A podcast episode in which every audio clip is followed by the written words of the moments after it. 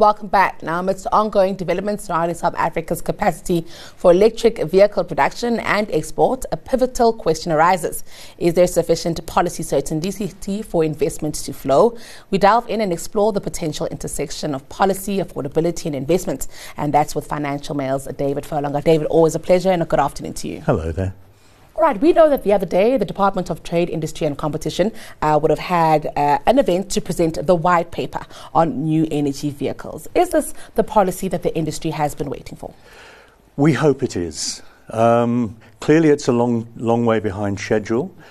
It does take the process a considerable way further, but it does not give the certainty in terms of detail that the industry is still waiting for. So it gives the framework, it gives the bones. We're now waiting for the finance minister, Enoch Godongwana, to put the flesh on those bones when we have the budget speech in February. So the broad principle is there, but the percentages, the details, and who will get what and how, we're still waiting for. Let's talk about that because it tells me that uh, if it's sitting with Enoch Godongwana, uh, the flesh is money. yeah. So let's talk about what exactly we're still waiting to hear. What would really give the, the absolute certainty that we require at this point, David?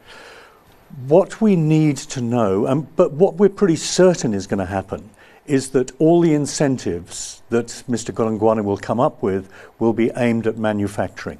What the motor industry has asked for is consumer incentives to encourage consumers to buy. Because at the moment, almost no one buys battery electric vehicles. And I need at this stage just to clarify where the government's going. Mm. What it has made clear is that its incentives will be for battery electric vehicles. Those are the ones which have no hybrid, which are purely dependent on external charging, no hybrid uh, element whatsoever. Now, we have four companies here which have already said they are manufacturing or will manufacture hybrids. The other three major manufacturers probably will at some stage, but the electric vehicle policy is specifically for um, battery electric vehicles. Hybrids will continue to get incentives under the existing automotive production and development program, the same incentives that internal combustion engines get, but battery electrics will get extra incentives and uh, and, and more encouragement. There's also the question of uh, batteries themselves, and I'm wondering if he had all mentioned this issue of South Africa or Southern Africa being able to manufacture batteries uh, for themselves, and this being an important step uh, in our NEV uh, pursuit. Yeah, if you if you look at a typical electric vehicle, the battery is more than 50% of the cost because I mean it's enormously heavy. It's got all kinds of raw materials and rare earths and all sorts of things in there. And if we rely on imported um, batteries, then it's going to be very difficult for the industry to have the 60% local content that it needs to get some of the duty-free exports it gets it gets overseas.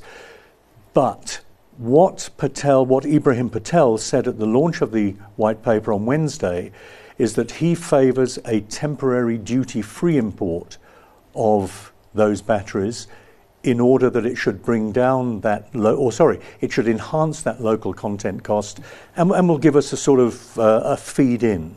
Now, the industry is saying that can only be a temporary thing, two to five years, and within those five years, we must have our own battery industry.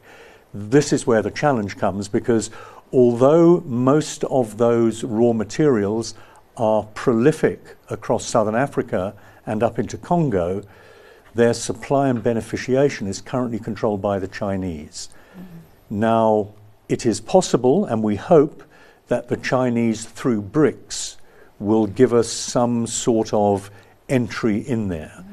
Because long term, we have to have a battery processing and manufacturing industry for the whole electric vehicle industry to be self sufficient. Sounds like a bit of a complex negotiation that needs to take place there, David. Uh, he also mentioned, I think, two milestones here. Three years for production. So 2026, we should be able to produce uh, full EVs. And then I think he said six years uh, for consumers. Just help us understand that and what the industry might be thinking about. Okay, we're, we're not talking commercial production of, okay. of, battery electric vehicles in three years, or at least the minister doesn't think so. Mm-hmm. He's talking about when we will start producing, but it'll probably be at an experimental stage and, and possibly close close to commercial enterprise. But we've still, it, it's not just a question of building them, we've also got to have that reputation within the global supply industry of being a, uh, a, solid and a reliable supplier. So, yes, we can build them within, perhaps build them within three years. It may be another year or two after that before we start full export, because, of course, we're not going to be selling many locally. Then, in terms of uh, that local sale, yes, it's three years before we start building, perhaps. Mm-hmm. Then it's another five to six years on top of that. So, not six years from now, but another five to six years on top of that before government can afford the second phase, which is to incentivize sales.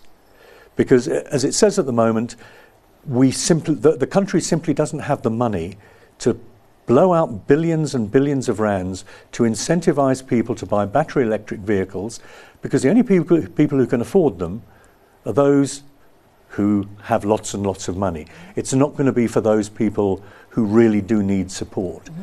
So those incentives will be some years down the line, and what form those incentives will take, who knows? Maybe by then, um, Julius Malema will be Trade and Industry Minister. So, so, so you know, I'm, I'm you know, being facetious, but five, six years down the line, six, seven, eight years down the line, perhaps, we don't know what's going to be happening. So, what we are uh, preparing ourselves for here, David, is a long transition. Um, I would say, if we're looking at, I mean, we're speaking about seven, ten, seven to ten years here uh, of it all happening. I'm just wondering, uh, you know, we've seen uh, CEOs and business leaders in the auto sector really uncomfortable about this, but you know, these timelines. Uh, how tragic is it for it to take us this long when we have countries like China, for instance, which are really booming and possibly even dumping lots of vehicles all over the yeah. world? Look, let, us take Volkswagen as an example. They are probably our biggest exporter mm-hmm. of vehicles, mainly to the UK and the EU, which will not accept internal combustion engines after 2035. So Volkswagen here says it will probably start manufacturing those electric vehicles, those battery electric vehicles, in 2035. But it probably won't be doing it for Europe or the UK anymore because those needs will be supplied from BEV plants in, in, uh, in Europe, mm. probably in Germany. And other companies have the same view that we will go to battery electric vehicles, not all of the manufacturers, by the way. Hybrid has a long time to go. And let's not also forget that we've got a lot of research going on into synthetic internal combustion engine fuels. Mm-hmm. So the internal combustion engine may still survive many more years, but with a different kind of carbon neutral fuel. Mm-hmm. So we can't rush into these things.